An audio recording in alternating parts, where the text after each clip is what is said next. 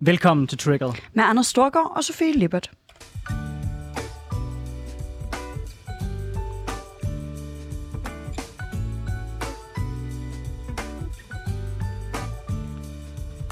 Så er vi tilbage i programmet, vi vender ugens vigtigste politiske historier med gæster med skarpe holdninger, store visioner og markante meninger. Og wow, en debat vi havde, vi havde før. Hvis I ikke har hørt den, så vil jeg anbefale, at I finder den på jeres Spotify, fordi hold da op, der var gang i den. Ja, det sidste afsnit, det var øh, en skide god debat, men øh, vi skal videre, og... Øh, vi er jo selv vant til at deltage i debatten som henholdsvis tidligere landformand for konservativ ungdom og tidligere landforkvinde for SF Ungdom, så det er også derfor, vi både ytrer os om, hvad vi synes om debatten, men faktisk også ytrer os om, hvad vi synes i debatterne. For vi er ikke neutrale værter. Er det det, du vil have, så må du finde et andet program.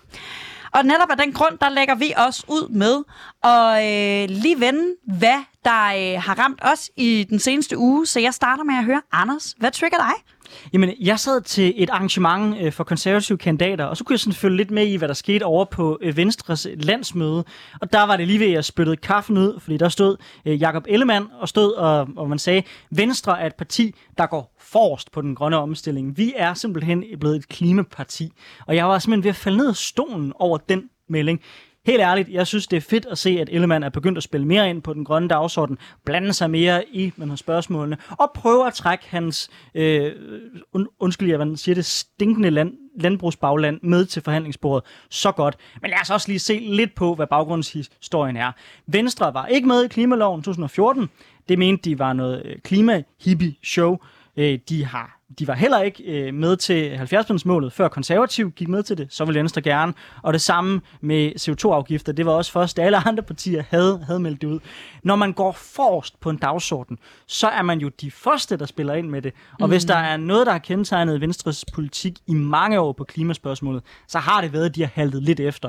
Og det er jo en ærlig sag, gerne vil forandre det. Det tror jeg egentlig, det Ellemann gerne vil. Men jeg synes godt nok, det er lige smart nok at stille sig op på talerstolen og fremstille det som om, at Venstre nu pludselig er et parti, der går forrest på klimadagsordenen, til trods for, at jeg tror, at de fleste folk, der har følget bare en lille smule med, kan se, at det ikke er sådan, historien hedder. Jamen, det er meget interessant, hele sådan Jakob Ellemann og Venstre og sådan klima, fordi jeg synes, der er, er nogle interessante dynamikker i det Venstre, som jeg anerkender, at Jakob Ellemann repræsenterer, da, man, da han blev miljøminister for efterhånden nogle år siden øh, i den gamle borgerlige regering, der var man jo sådan, okay, det er en opprioritering af det grønne område, øh, vi har gang i her, og så råbte han så efter Veganerpartiet, hvor meget han elskede bacon. Øh, og selvom vi kan diskutere, om løsningen på klimaforandringerne øh, er at øh, holde op med at spise kød, så er der i hvert fald øh, en ma- massiv afstandstagen til mange klimaaktivister ved at reagere øh, på henvendelser fra øh, veganere ved at råbe noget om bacon. Og jeg, sy- jeg er helt enig med dig i, at det virker underligt sent, men jeg tror måske også, at jeg har en lille anerkendelse af, at Ellemann har sgu altid gerne ville være øh, dem, der gik forrest på den grønne dagsorden. Det tror jeg. Jeg tror bare ligesom ikke, det er det parti, han er i. Og nu prøver han at tale det ind og tale det op, som om de er det, og det er de ikke. Øh, altså, det, øh, selv hvis vi isolerer os til den borgerlige blok, er det jo ikke Venstre, man stemmer på, hvis man synes, øh, klimaet er vigtigt, og har i hvert fald slet ikke været det historisk, når, hvor I i konservative har haft folk som Connie Hedegaard, som jo reelt var folk, hvor man som højorienteret og klimainteresseret kunne se sig selv. Ja, og der er det jo en ærlig sag at være blevet klogere. Altså, man kan selvfølgelig altid diskutere, om det er på grund af målinger, der viser, at det er vigtigt for danskerne, eller om det reelt er, fordi man har skiftet politiske holdninger. Øh, men det er jo en ærlig sag. Hvis han havde stillet sig op og sagt, vi har fejlet på den dagsorden, vi har ikke gjort det godt nok, det venstre, jeg står i spidsen for nu, det er et venstre, der kommer til at gå mm. forrest. Og man så også kunne se, på de udspil, som han kom med den tid, han har været formand, at det er også det, der bliver prioriteret højere.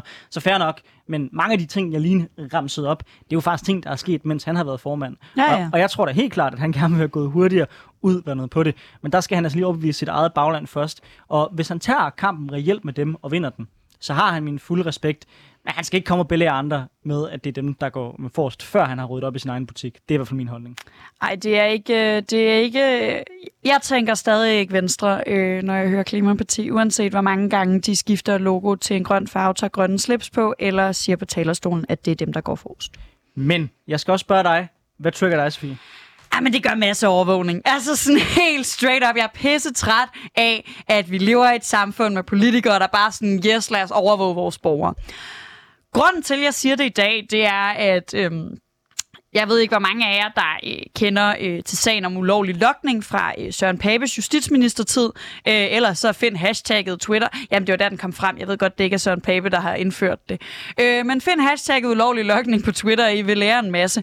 Kort sagt handler det om, at øh, alle danskere lige nu får, bliver overvåget, fordi man registrerer deres telefondata og logger det og gemmer det, så man kan bruge det øh, lang tid frem i tiden øh, i tilfælde af, at der skulle være noget kriminalitet. Øh, det er ulovligt, øh, Øh, jævnfører EU-lovgivningen. Selvfølgelig må man ikke masse overvåge hele sin befolkning, og derfor så prøver øh, den socialdemokratiske justitsminister Nick Hækkerup nu at lave et lovforslag til, hvordan vi undgår at være ulovlige. Og han har gjort, som danskere gør det bedst, presset det lige præcis til grænsen af EU-lovgivning, i stedet for at tænke over, hmm, kan vide, hvorfor der er, man er den her lovgivning. Måske er det ikke så nice for menneskers frihed og rettigheder, at vi overvåger dem hele tiden.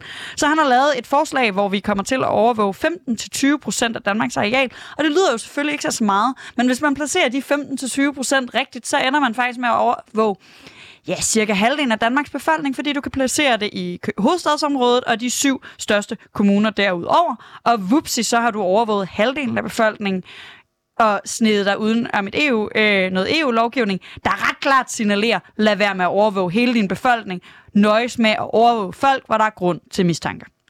Ja, altså vi stod også og diskuterede det faktisk, før vi gik i gang med det her, med det her program. Og noget af det, der er så fascinerende, det er, at mange af de politikere, der ender med at sidde og forvalte de, den her lov, som er ulovlig øh, i den måde, den øh, bliver, ud, bliver indfaset på, det er jo faktisk folk, der tidligere selv har stået og sagt, det er et problem med masseovervågning og overvågning i vores samfund. Men det er som om, når de kommer ind i det der lille rum, øh, så er, jeg ved ikke, om det er embedsværket, der overbeviser dem øh, og er gode til at fremlægge nogle argumenter, eller om der reelt set er noget, de ikke fremlægger. Det er i hvert fald noget, jeg synes, de burde fremlægge, så vi i hvert fald som oplyste borgere kan tage stilling til det. Øhm, og jeg er også bekymret for masse, masse, masse overvågning. Særligt også, når man kombinerer det med alle de kameraer, vi har hængt op alle mulige steder. Altså, vi har, jeg ved ikke, hvor mange kameraer alle mulige steder på vores gader, og mange af dem er jo også kinesiske kameraer, hvor vi ikke engang kan vide os sikre på, om den data bliver sendt direkte hjem til Kina. Det virker bare som om, at vi er ved at opbygge sådan et, et samfund, hvor at vi tror, at vi kan løse al kriminalitet, hvis bare vi overvåger alle mennesker. Men faktum er, at det kan vi ikke, og konsekvensen for mig at se vil være alt for høj, ved vi man prøvede.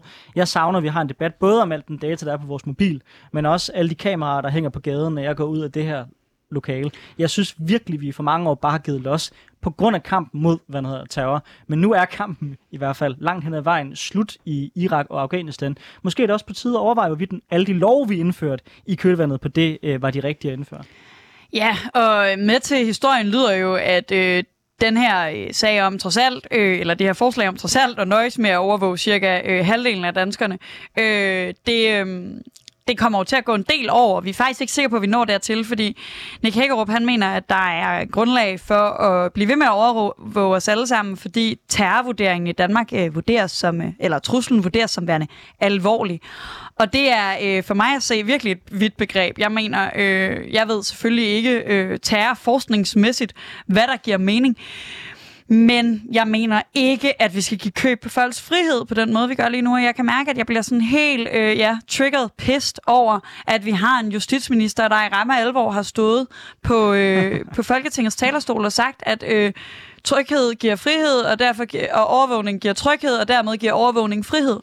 Øh, og grunden til, at det pisser mig så meget af, det er, at at det, jeg føler, at mit jeg føler, at vi har en offentlig debat, hvor der står sådan nogen som os, og der er sådan nogen, der laver nice kampagner på Twitter med hashtags og pisser lort. Og alligevel, der holder vores politikere fast i sådan en eller anden, jamen jeg vil næsten mene magtfuldkommen idé om, at vi ved bedre, hvad der gør jer frie. Og jeg føler mig så sindssygt lidt fri, når jeg ved, at al min data det bliver øh, hapset af virksomheder, og al min telefondata og min, øh, hvor jeg er henne, det ved øh, staten også, og alle ved hele tiden alt om mig. Jeg føler mig meget, meget lidt fri i det her samfund.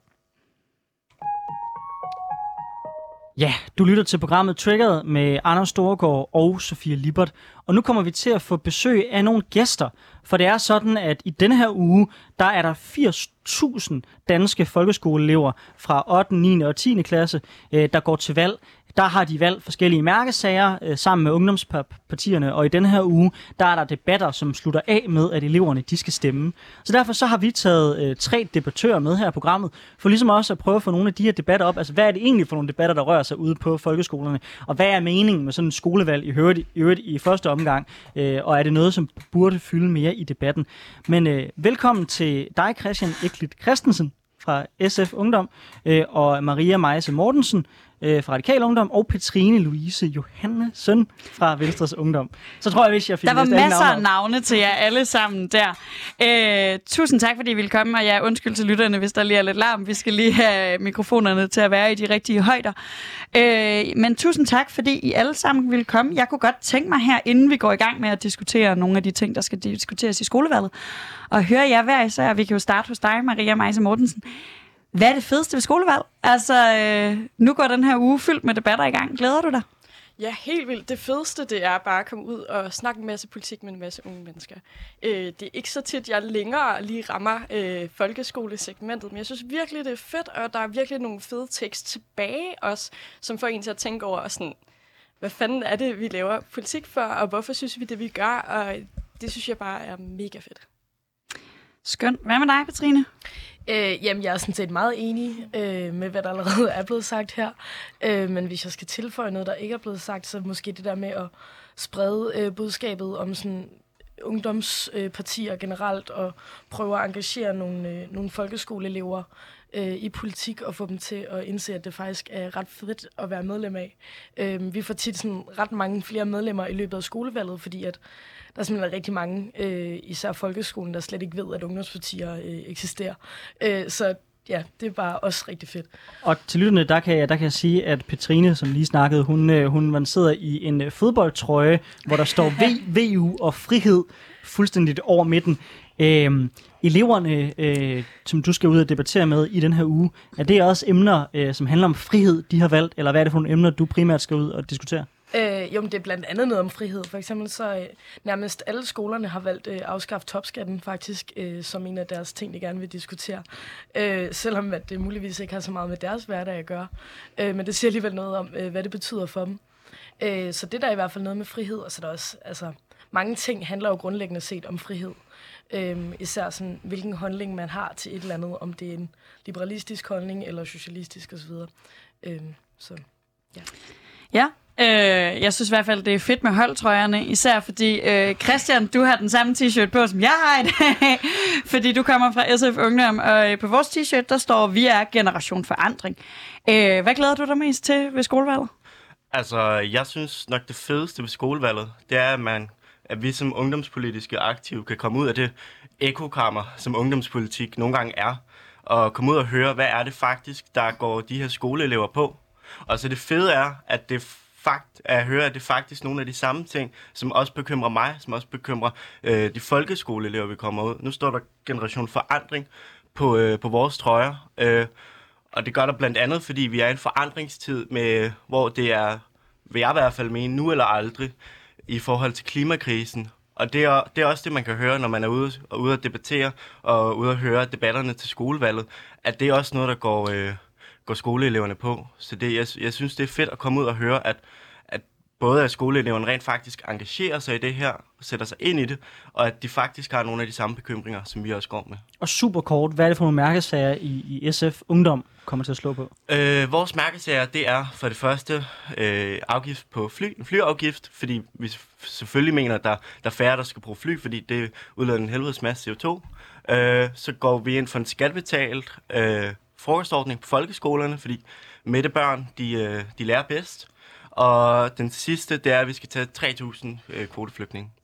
Maria Meise fra Radikal Ungdom, hvis der er nogen lyttere, der lytter med og tænker, de der elever, de ved ikke noget om politik, og hvorfor skulle vi jo overhovedet gå op i, hvad de stemmer? Er det ikke bare ud fra, at der kommer en eller anden debattør, der siger nogle øh, ting, de, de, de, de synes er, er nice, og som de kan identificere sig med, men det er faktisk ikke noget, der, der har nogen større betydning for det samfund, vi er en del af. Hvad vil dit modsvar så være? Hvorfor er skolevalget re- relevant også for den bredere befolkning? Altså, folkeskoleeleverne er jo vores fremtid på rigtig mange måder. Øhm, de rammer også stemmeurnerne om et par år, og det er dem, der skal rydde op i rigtig mange af de problemer, som de ældre generationer har skabt. Derfor tror jeg også, det er altså, vildt vigtigt, hvilken vej vi gerne vil, og allerede begynde at engagere unge mennesker, når de er i folkeskolen. Øhm, jeg havde selv folkeskole, eller øh, skolevalg, da jeg gik i folkeskolen. Øhm, jeg stemte godt nok ikke radikalt, men jeg er endt i ungdomspolitik nu, og jeg tror rigtig meget, det var startskud til, at jeg bruger øh, hammer meget af min tid på politik i dag. Hvad stemte du på?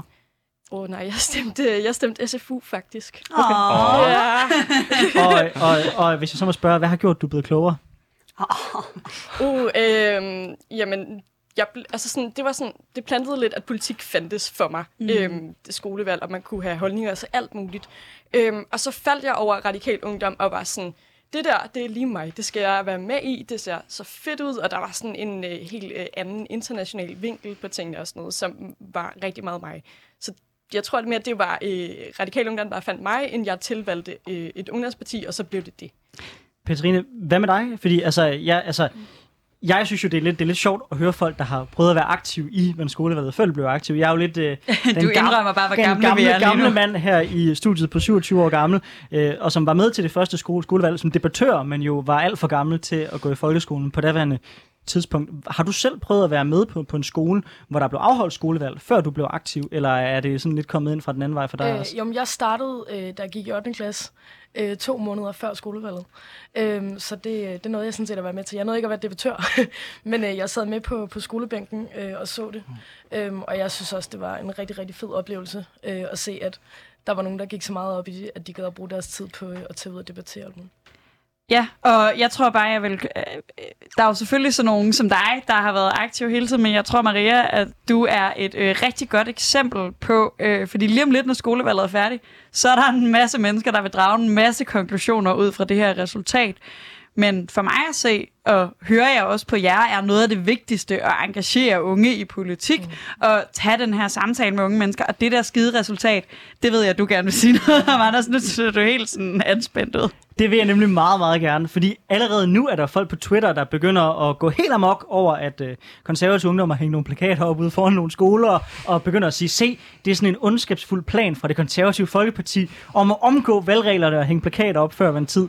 Der kan jeg bare sige, skolevalg er skolevalg, og ikke kommunalvalg. Og hvis I ser nogen, der på jeres Facebook-side eller i medierne begynder at hvad man sige, se, nu har vi vundet i forhold til skolevalget, det er et tegn på, at de unge gerne vil stemme på os til kommunalvalget, så skal I bare sige bullshit hele vejen igennem. Fordi de emner, de er ude og diskuterer, det er højere straffe, det er 30 timers arbejdsuge, det er fjern topskatten, det er nationalpolitiske emner.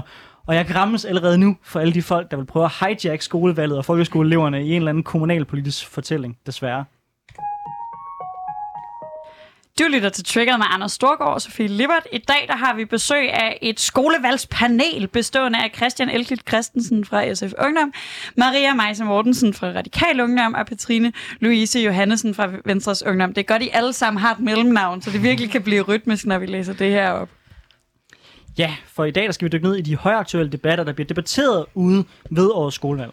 Hvert år der udarbejdes en lang liste af mærkesager, og det er også dem, I har valgt mærkesager ud fra, øh, som eleverne i grundskolerne arbejder med i ugerne op til valgdagen, hvor der så også i den her uge ligger de her paneldebatter med repræsentanter for ungdomspartierne. Ja, og mange af mærkesagerne går igen fra år til år. Øh, tidligere der har populære mærkesager været ting som øh, kortere skoledage øh, og hårdere straffe for vold. Det er også typisk mærkesager, konservativ ungdom står, står for.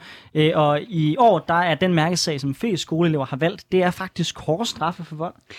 Ja, men hvad er egentlig positionerne og nuancerne i de her debatter, der udspiller sig på landets skoler i de her dage? Det er det, vi gerne vil give lytterne, øh, som nok ikke så tit går i folkeskolen. Det vil vi gerne give jer et lille indblik i. Så Pet- Petrine, Venstres Ungdom, øh, I har ligesom andre borgerlige partier valgt hårdere straffe som mærkesag ved årets skolevalg. Hvorfor er det vigtigt for en liberal? Øh, jamen, det er vigtigt for en liberal, at øh, hvis man har begået en forbrydelse, at man så bliver øh, straffet passende, kan man sige, øh, for den forbrydelse, man har begået, og at man som voldtægtsoffer ikke kan møde sin voldtægtsmand få måneder efter på gaden igen. Øh, det er, vi synes ikke, det er okay over for offeret, at øh, gerningsmanden ikke bliver straffet øh, tilstrækkeligt, øh, ud fra hvad vi synes er, er retfærdigt. Øh, så det er en grundtanke om, øh, at med frihed, så skal der også følge retfærdighed. Øh, og at frihed, det er under ansvar, og hvis man så ikke overholder øh, de regler og love, som der er, så, øh, så skal det straffes. Det her, det er jo, som Anders nævnte, en mærkesag, mange borgerlige har valgt. Det er også en mærkesag, øh, DSU nogle gange vælger. Vi er en lille smule forvirret over, hvad DSU's mærkesager faktisk er ved det her skolevalg, fordi vi har hørt noget andet end det, der står på øh, hjemmesiden. Men ifølge skolevalgets hjemmeside er det her også en mærkesag for DSU. Men de to andre i studiet plejer ikke at være udpræget fans af den her mærkesag. Maria Meise, hvorfor er det her ikke noget, som radikal ungdom går til valg på? Jamen, jeg synes lidt, at debatten er lidt to del. Øhm, hvis vi kigger på vold, så øhm, er det ofte noget, der sker i effekt. Altså, man er vildt vred, eller man er helt vildt ked af det. Øhm, en af de to ting. Hvis du sætter altså, straffen op, det er de færreste, der går og tænker, ej, jeg skal lige slå op i straffeloven, før jeg slår ham her på gaden. Noget eller det. Øhm, Derudover er det vigtigt for os, at der ikke kommer flere ofre, men vi ser bare i de lande, hvor man straffer folk hårdt, hvor der er altså, længere og strengere straffe, at folk er øhm, mere tilbøjelige til at begå kriminalitet, når de kommer ud igen, og at der er større arbejdsløshed, når folk kommer ud af fængslerne. Det vigtige for mig, det er, at det offer bliver det sidste offer. Det gør vi bare bedre med ikke at have strenge straffe. Øh, jamen, jeg synes øh, ikke rigtigt, du kommer med sådan et alternativ. Øh, som, altså, jeg kan godt se det her med, at, øh, at du ikke mener, at det løser men, noget at men, have hårde straffe, men det synes jeg ud fra offerets perspektiv, at det, det er en form for, øh, for følelse af, at okay, men det kan godt være, der er sket noget forfærdeligt over for mig, men i det mindste øh, for vedkommende, der har gjort det en hårdere straf. Og jeg kan ikke rigtig se, hvad man så i stedet for skulle gøre for, at det bliver det sidste offer, fordi selvfølgelig er det det ideelle, at folk ikke kommer noget til skade. Men som jeg hører, Maria, øh, så er det jo faktisk netop, at det er med forebyggelse, at man kan sætte bedre ind frem for at straffe. Er der ikke et argument i, at hvis du gerne vil hjælpe offrene, så skal du faktisk måske i virkeligheden bruge flere penge på forebyggelse, og mindre penge på at smide folk i fængsel? Jo, altså jeg synes heller ikke, det er en enten eller ting. Øh, så vidt muligt, så giver det jo god mening både at forebygge, så der ikke, øh, så de her ting, de ikke sker. Men når det så sker alligevel, fordi man kan ikke undgå, at det overhovedet ikke kommer til at ske, så skal man også have en passende straf. Christian Elkit fra SF Ungdom, hvorfor, hvorfor er det heller ikke en mærkesag, SFU har taget på sig, selvom øh, vi jo plejer at være enige med DSU om en, en vis mængde ting? Det er ikke en, mærke, øh, det er ikke en mærkesag for SFU, fordi at, øh, vi mener simpelthen ikke, at af ligesom mange studieviser, at hårde straffe virker. Øh, for mig at se, jeg, jeg, har, jeg, har, jeg har faktisk ret svært ved at finde den logik, øh, øh, der, der, der argumenterer for, for hårdere straffe. For mig at se, hvis du er færre kriminel, så kan du forebygge, og du kan rehabilitere. Du kan forebygge før en person begår kriminalitet. Øh, desværre er det sådan, at langt den mest fleste vold og, og seksuelle overgreb, det er ting, som det er ikke planlagt. Det er noget, der sker i øjeblikket, desværre. Øh, så det, det er ret svært at øh, forebygge. Og så efterfølgende, når øh, en gerningsperson så er dømt, så kunne man så vælge, vil man straffe dem, sende dem, øh, frihedsberøve dem, eller vil man øh, rehabilitere dem. Og det kan jo også godt ske med, det skal ikke siges, at det kan ikke, det kan ikke også godt ske med en frihedsberøvelse, selvfølgelig hvis at der skal være en vis retsfølelse for, for offeret, fordi at laver en retssag, og der skal være retsfølelse. Men for mig at se, så vil jeg, som der også bliver nævnt, jeg vil ikke have flere ofre. Og det er derfor, jeg vil rehabilitere, i stedet for at, at kun at straffe. Christian, jeg vil prøve at udfordre lidt på den grundlæggende præmis, og med et eksempel. Øh, min far, han boede tidligere i den nordlige del af Aarhus. Der boede han over for en dame, øh, som blev kvalt øh, af hendes øh, kæreste, øh, og senere dumpet i Eo Ingsø baggrunden for øh, den forfærdelige øh, morder, det var, at han allerede som 15-årig havde slået sin første kæreste ihjel, hvor han havde kvalt hende, mens at øh, hendes forældre var nedunder, altså det var simpelthen på et børneværelse. Øh, så var han øh, råd i øh, forvaring i nogle år og var blevet behandlet. Så var han kommet ud i øh, 20'erne, der havde han slået sin anden kæreste ihjel, øh, og den kæreste, han endte med at slå ihjel her, det var den tredje kvinde, som blev slået ihjel af ham er der ikke en vis pointe i, at der også er nogle sager i dag, hvor vi måske slipper for mange folk ud for tidligt, øh, i forhold til, hvor meget fare de udgør for resten af vores samfund? Det kan der, der sagtens være. For mig at se, det ikke, er det ikke en sort-hvid diskussion om, at enten så skal vi kun øh, frihedsberøve folk og bare smide dem i fængsel, eller øh, en forvaringsdom, eller så skal vi kun rehabilitere. For der findes mennesker, som desværre endegyldigt nok bare øh, ikke altså, af deres person, enten nok noget, der er sket i barndommen, men rent i deres person bare er endegyldigt til far for samfundet. Og det er selvfølgelig en, en gruppe af mennesker, vi bliver nødt til at holde under opsyn, øh, under skærpet opsyn i, øh, i fængsler, eller på øh, lo, i nogle tilfælde nok lukkede afdelinger i psykiatrien. Men, men det, er jo, det er jo også ekstremt. Nu, når vi taler om vold, så det er det netop, vold er jo typisk noget, der sker i nattelivet, øh, noget, der sker, når folk er, sy- er øh, fulde, eller når de er, øh, øh, eller på anden måde ude af kontrol. Ikke? Så for mig at se, for den gennemsnitlige voldsdom, så er det bare ikke en, en øh, det, så er det bare ikke en løsning at, øh, at give dem hårdere straffe. Netop det her med, hvad det er for forskellige typer øh, kriminalitet, vi taler om, synes jeg er relevant lige at sådan, øh, skitsere. Den her mærkesag har tidligere heddet hårde straffe for vold og voldtægt, hedder i år kun for vold. Øh, og der er også sådan strafferetsligt forskel selvfølgelig, også ude i virkeligheden. Forskel på vold og mor, selvfølgelig, men jeg er med på, at det hele også er, er meget samme kategorier, men jeg synes netop, den her debat, som vi starter her, er ret interessant i forhold til nuancerne i, hvad, hvornår er det hvad.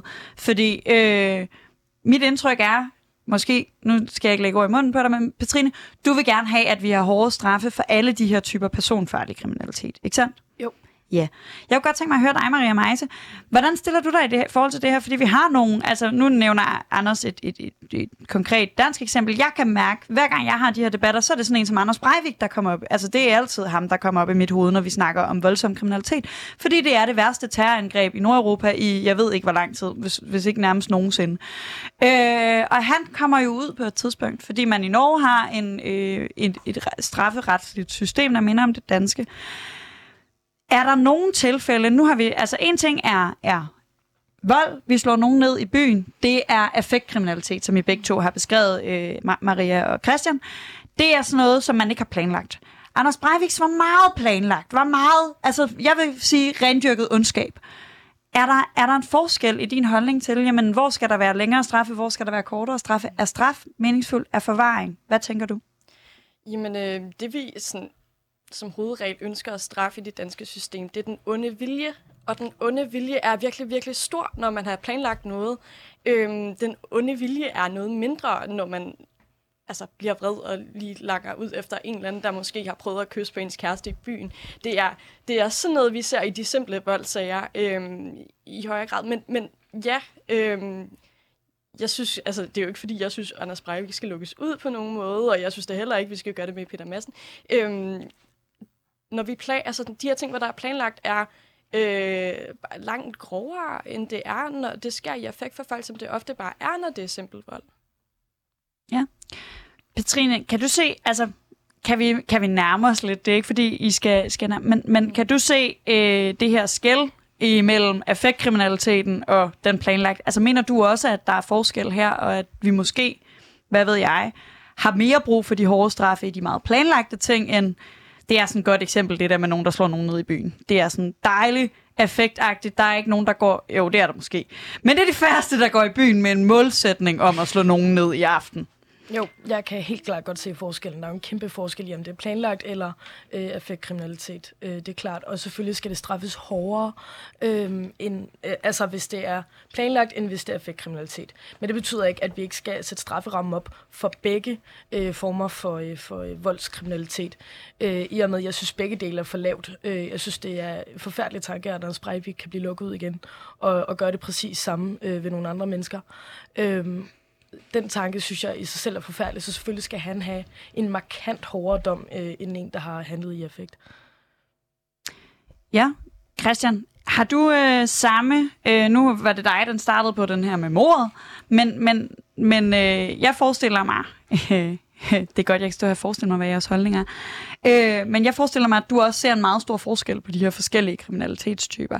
Er du klar til, hvis nu vi skulle indgå et kompromis med Petrine, at sige, øh, vi hæver straffen big time på mor, øh, men vi øh, gør til gengæld ikke noget ved øh, straffen for øh, et effektkriminalitet. De små, øh, simpel vold hedder det juridisk. Øh, ja. Jamen, jeg synes, at øh, Maria sagde det meget godt med, at i det, øh, i det, i det retslige system, at der skal vi straffe den onde vilje. Det synes jeg faktisk er en rigtig, rigtig god formulering. Øh, jeg har, jeg har, jeg har, jeg har svært, jeg, jeg, det, man, man, man, kan, man kan sige, man kan have svært ved at argumentere imod hårdere straffe øh, øh, i, i tilfælde af mor og voldtægt og, og, og, og vold og overgreb og sådan noget, fordi man, det er svært at ikke at lyde, eller det er svært ikke at lyde usympatisk. Men jeg har faktisk også svært ved at kigge på et menneske og se det som endegyldigt ondt, og derfor have lysten til at straffe det menneske. Så det vil jeg faktisk have ret, have ret svært med. Når jeg tænker på kriminalitet, så ser jeg det ikke som om, at det er et individ, der fejler entydigt. Jeg ser det som et samfund, der fejler. Og derfor synes jeg, at det er bedre, at man fokuserer på... Øhm, jeg, sy- jeg synes, det er bedre, at man fokuserer på, at vi har de her mennesker, som har begået et mord, men altså, selvfølgelig kan man ikke øh, bare tale om forebyggelse, og så fjerner det alt mor, og, man kan ikke, og, man, og alle de mor, der er, er blevet begået, kan vi ikke fjerne ved at starte på forebyggelse nu.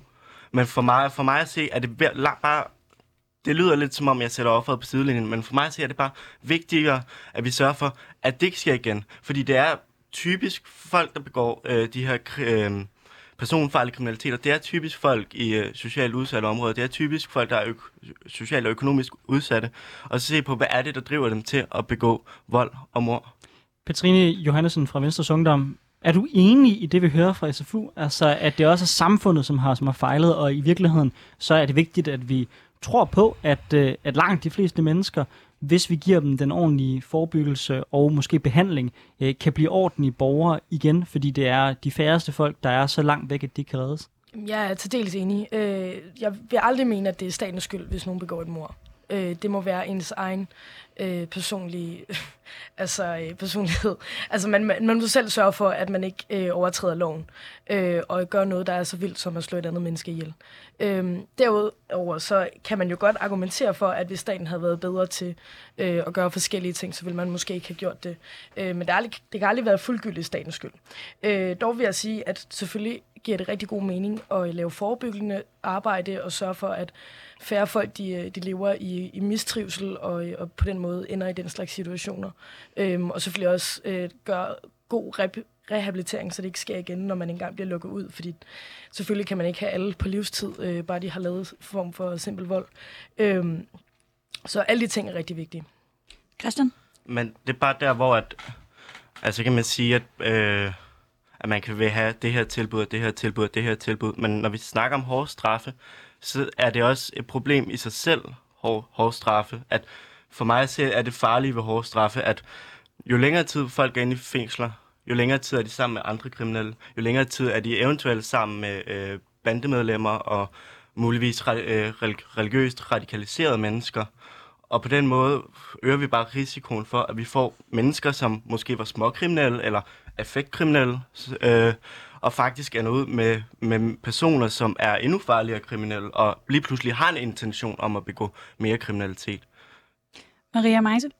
Ja, øh, rigtig god pointe, Christian har her til sidst. Øh, derudover, der er rigtig mange andre måder, vi kan hjælpe ofre på. En øh, psykologhjælp øh, eller krisemailing mellem offer og gerningsmand. Det er Mm, en møghamrende dyr løsning at smide folk i fængsel. Også vi kan få så mange psykologtimer for, hvad det koster at smide folk i fængsel. Og når vi ser, øh, når vi lærer mennesker kigge øh, på de her sager, der ligesom er, øh, så er tendensen, at, for, øh, at altså, almindelige mennesker ikke udnytter hele den strafferamme, der er, fordi det lyder, altså avisoverskrifter, der siger, at den her slog den her ned, lyder meget voldsomt, men når du kigger på hele sagens forløb, så er det ofte øh, noget andet end, end den enkelte overskrift, der er så voldsom.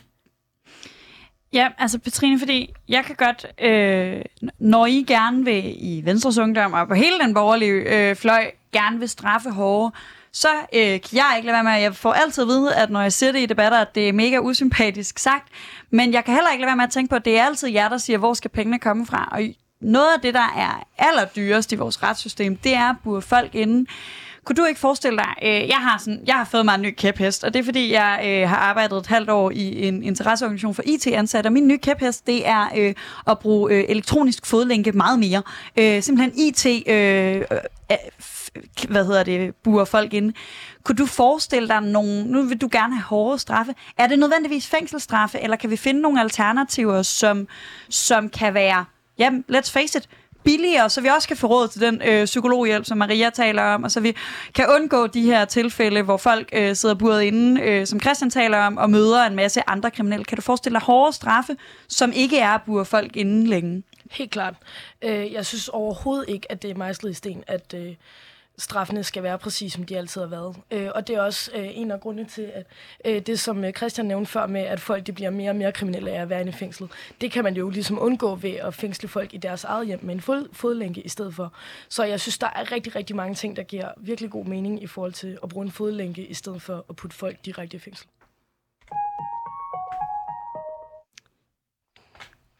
Du lytter til Triggered med Anders Storgård og Sofie Lippert, hvor vi i dag har besøg af Christian Elklit fra Christian Elklit Christensen, jeg skal alle jeres navne med, så det lyder godt og rytmisk, fra SF Ungdom, Maria Meise Mortensen fra Radikal Ungdom og Petrine Louise Johannesen fra Venstres Ungdom. Ja, og vi er fuld gang med at tage nogle af debatterne fra det her års skolevalg. Og mens debatten om hårde straffe, det er en gammel kending i skolevalget, så er den næsten mest populære mærkesag helt ny.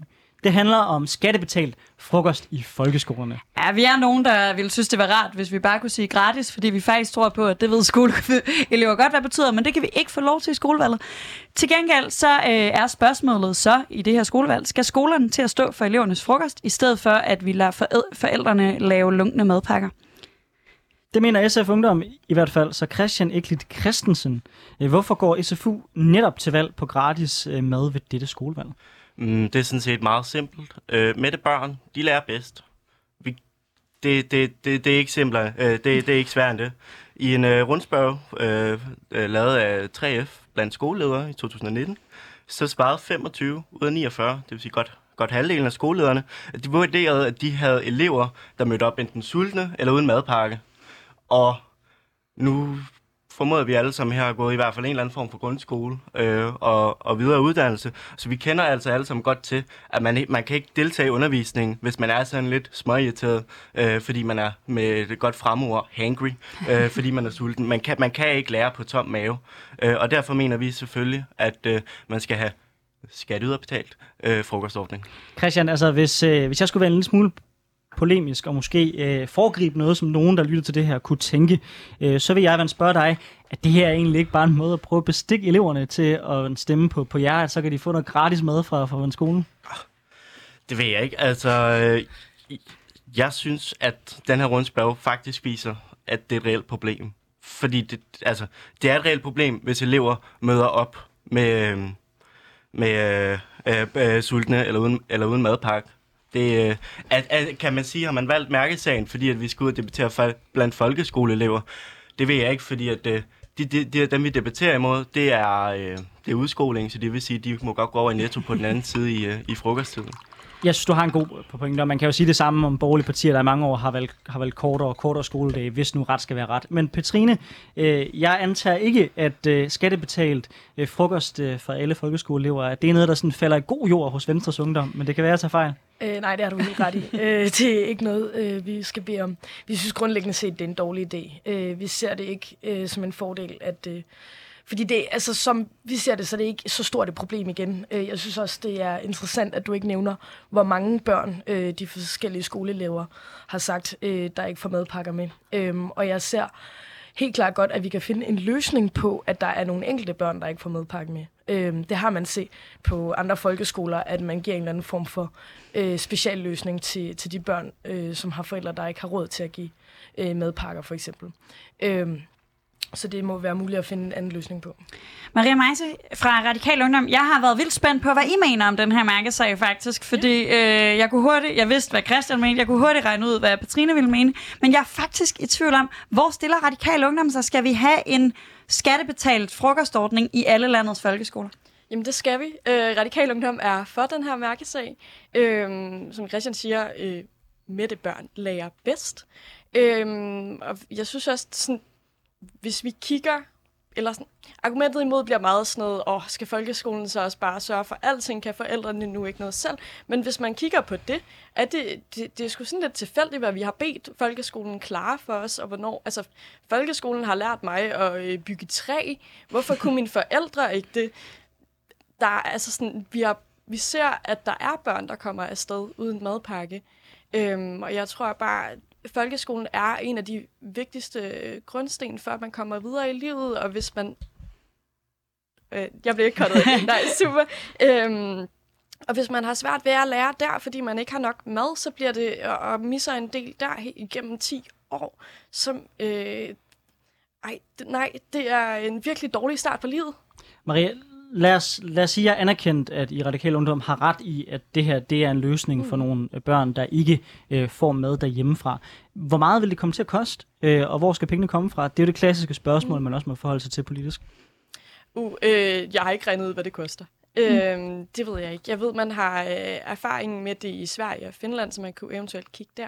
Øh, men jeg ved ikke, hvad det koster mig. Har I SF regnet, regnet på det? Øh, Pernille Skipper fik et sådan et ministersvar øh, om, øh, om spørgsmålet på et tidspunkt. Der havde ministeriet regnet på, at det ville koste 3,2 milliarder øh, om året.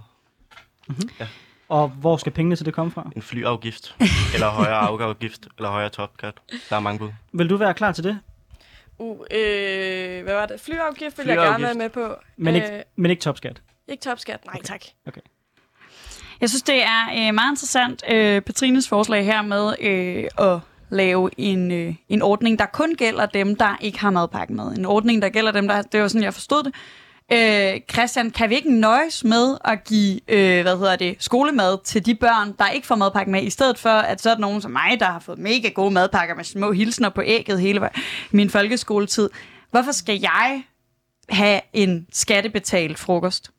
Altså man kan sige, at der, der, jeg synes, der er et andet godt argument i, at børn gennem deres, en af deres mest, hvad skal man sige, formbare år, øh, som de er i, i folkeskolen, lærer, hvad sund og nærende og fyldende mad er. Fordi der kan være ret stor forskel på, hvad, hvad børn får, øh, får, med, får med i madpakke. Og det er ikke er sagt, at forældre ikke kan finde ud af at lave madpakke. Der der er nogen, der laver nogle ret gode, og hvis de gør det, så skal de bare blive ved med det. Men der er også nogle børn, som ikke får den mest nærende øh, frokost med. Og vi står altså i et samfund, hvor folk bliver ældre, og det bliver et større problem, at, øh, at folk øh, dør overvægt, end, når folk dør sult. Og derfor vil det være en rigtig god løsning, at folk tidligt lærer, hvad øh, sund og nærende mad er, så vi på den måde kan komme i forkøbet med de her samfundssygdomme, som vi også kommer til at stå for inden for de næste par årtier. Petrine fra Venstres Ungdom, øh, på Frederiksberg, hvor jeg bor, der har man en, en skolemadsordning, som fungerer på den måde, at man siger, at dem, der har mindst, det vil sige kommer fra familier, der har det svært økonomisk, de får et tilskud på, jeg mener det er 80%, og så i gradvist i forhold til, hvor høj indtægt dine forældre har, så får du et lavere tilskud. Så der er mulighed for at købe skolemad, og det er forældrene, som køber det, men du får så tilskud, hvis du kommer fra familier, der har det svært økonomisk. Er det en model, I vil kunne se jer selv i i Venstres Ungdom, eller er I også imod en sådan tilskudsordning? Jeg synes, det giver rigtig god mening. Øh, det virker som en rigtig god model umiddelbart. Øh, dog er det ikke noget, jeg synes, vi skal sidde og bestemme nationalt. Øh, det må være den enkelte skole, der øh, skal vurdere, hvad de synes fungerer bedst for dem. Og hvis den enkelte skole har lyst til at sige, når vi har sgu lyst til at give øh, gratis mad til alle vores elever, så må de jo prioritere det. Øh, og hvis de har lyst til at lave sådan en form for ordning der, så må de gøre det. Øh, det må være op til den enkelte skole. Christian? Men problemet er jo, at nu, nu nævner du Frederiksberg, at Frederiksberg er jo ikke kendt som den fattigste kommune i hele, i hele landet. Øh, og hvis det kommer til at være op til den enkelte kommune, ja, om man skal have det eller ej, så tror jeg bare, at, at, at, sådan en ordning kommer til at blive nedprioriteret, fordi så er der ikke penge til det. Men så ligger problemet i, at de kommuner, der er rige nok, de vil jo godt kunne have penge til det, men de kommuner, hvor det rent faktisk vil nok gøre en stor forskel, øh, de vil så ikke have råd til det, og så derfor vil det være nødt til, at det er noget, der var nation, national støtte til. Men hvis det så var national støttet, kunne du så også se dig selv i sådan en trappe trappemodel, eller er det vigtigt for dig, at det er alle børn, uanset deres forældres indkomst, der får skolemad? Altså nu er jeg jo SF'er, så jeg kan godt lide den gradvise ændring i samfundet. Så det er da, det er da en, øh, det er en, det er en mulighed, det er en, det er, det er en start, øh, men jeg vil da helst se, at det var alle, der fik mulighed for, at de i hvert fald for, for forældrene en gratis øh, ordning. Maria, hvad tænker du? Skal vi have en model, hvor øh, forældrene betaler? Jeg går ud fra, at det så er et krav, at man betaler faktisk. Øh, jeg ved ikke, om man kan få lov at melde sig ud af de her ordninger, eller øh, hvor det så til gengæld er betydeligt meget billigere for dem, der har mere brug for det, øh, og, øh, og lidt dyrere for, for dem, der har råd. Øh, nej, jeg hopper med på Christiansvogn om, at det er, øh, om det skal være for alle. Så du holder fast i, at vi skal have gang i de her investeringer på, hvad var det, 3 milliarder cirka? Hvis du er, hvis du er millionær, og, og din, øh, din fam, familie har en rigtig, rigtig god indtægt, hvorfor er det så, så, hvad kan man sige, statens pligt at sikre, at du får mad? Fordi det er vel, altså, hvis argumentet er, at det er de ressourcesvage elever, som ikke får mad i dag, så har jeg svært ved at se behovet for, at øh, de folk, der kommer fra ressourcestærke hjem, skal have skattebetalt frokost. Hvorfor egentlig? Altså sådan, det er jo ikke, bare, bare fordi din far er millionær, betyder det jo ikke, at din madpakke er nærende. Øhm, de ting hænger nødvendigvis ikke sammen. Ah, men, men du anerkender vel, at det er sjældent, at de børn fra ressourcestærke familier, som har problemer i forhold til mad. Jamen, det vil jeg gerne anerkende. Ja, helt sikkert. Øhm, altså sådan, der er jo mange ting, man også får, selvom man er millionær. Der er børneydelse for eksempel. Øh, det er bare øh, endnu en måde at sådan at, at omfordele på. Helt sikkert. Øh, det er Jeg grunden har til, fået at vide, at jeg vi- ikke skal blande mig Ja. i den debat. øh, Men, vi skal, men jeg vi bare skal ikke til at have den, en at debat det- om universelle ydelser. Nej. Anders, den tager vi, De har vi taget øh, for nylig. Den kan man ja. finde i sit podcast feed, øh, hvor man kan finde et tidligere afsnit af Triggered. Anders, du skal ikke til at tage den store debat om universelle ydelser. Men de skal stadigvæk væk. Ja. Ja, det, var- det var bare faktisk bare det samme. Jeg vil sige, at der er en, en masse ting i vores samfund, som jeg allerede nu øh, udbyder til alle, om du så øh, bor i Mjølnerparken, eller om du bor i Whiskybæltet. Og blandt andet folkeskolen, som den her ordning jo nok vil komme ind på, bliver også tilbudt til, til alle, øh, uagtet hvad forældrenes indkomst er. Så øh, det, det er rent og skær princip om, at alle skal tilbydes det samme med staten. Petrine? Ja, men jeg tror ikke, der er nogen grund til at uddybe, hvad jeg mener om det. Det tror jeg ikke, der er nogen tvivl om. Øh, Jeg vil bare øh, sige det her, men jeg tror sådan set ikke på, at øh, maden vil blive meget bedre af, at det er staten, der har lavet den, frem for hvis man tager sin egen madpakke med.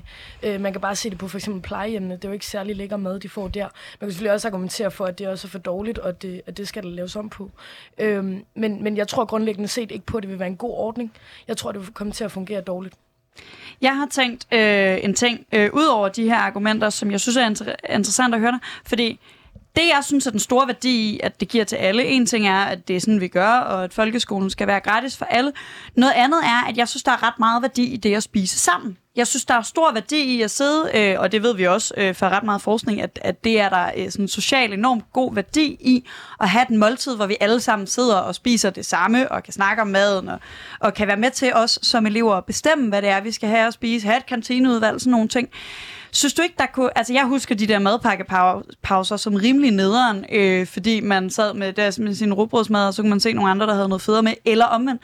Kunne der ikke være noget... Øh, om ikke andet i hvert fald enormt givende socialt i, at det var et fælles måltid, man havde. Om så det er betalt på Frederiksberg-modellen med en trappemodel, eller øh, skattefinansieret. Øh, jo, det kan man godt argumentere for, men jeg synes sådan set også, man kan sige, at det er givende, at øh, folk de er forskellige med. Så kan man lære dem, om, hvad, hvad spiser du derhjemme, og Nå, jeg, jeg får det her med. Og så lærer man også lidt om forskellige kulturer, når man sikkert også øh, kommer forskellige steder og sådan noget. Så jeg synes sådan set ikke rigtigt, der er noget galt med det.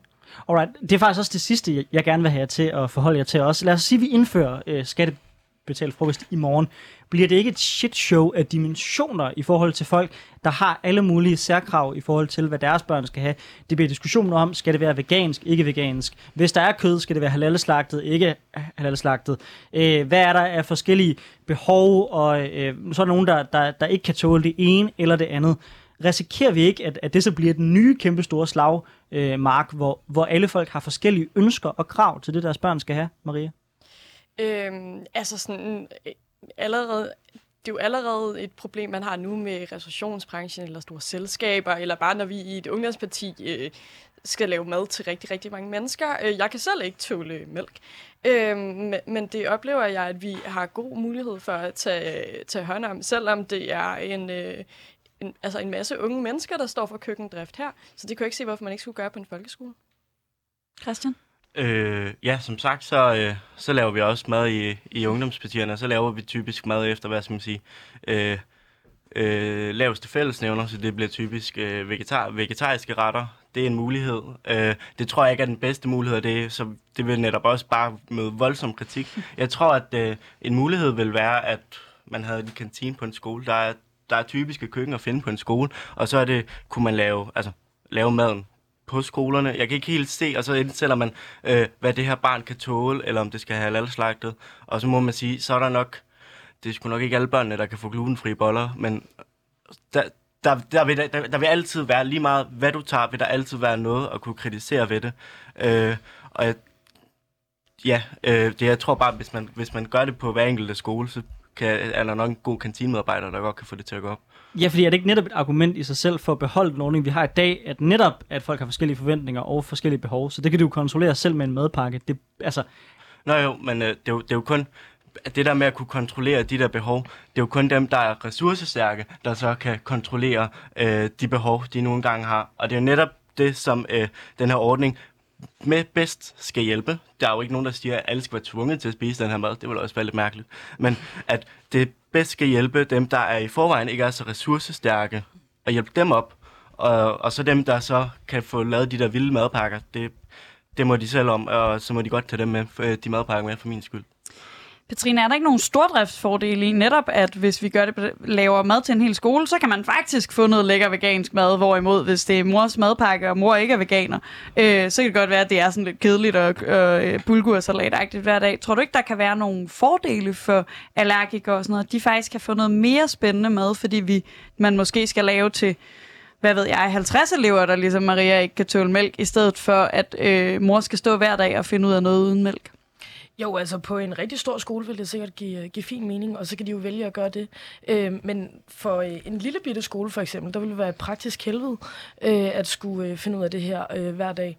Øh, det er jeg overbevist om, at der er rigtig, rigtig mange skoler, der ville synes var, øh, var rigtig, rigtig træls, at de lige pludselig skulle til at tage sig af det også.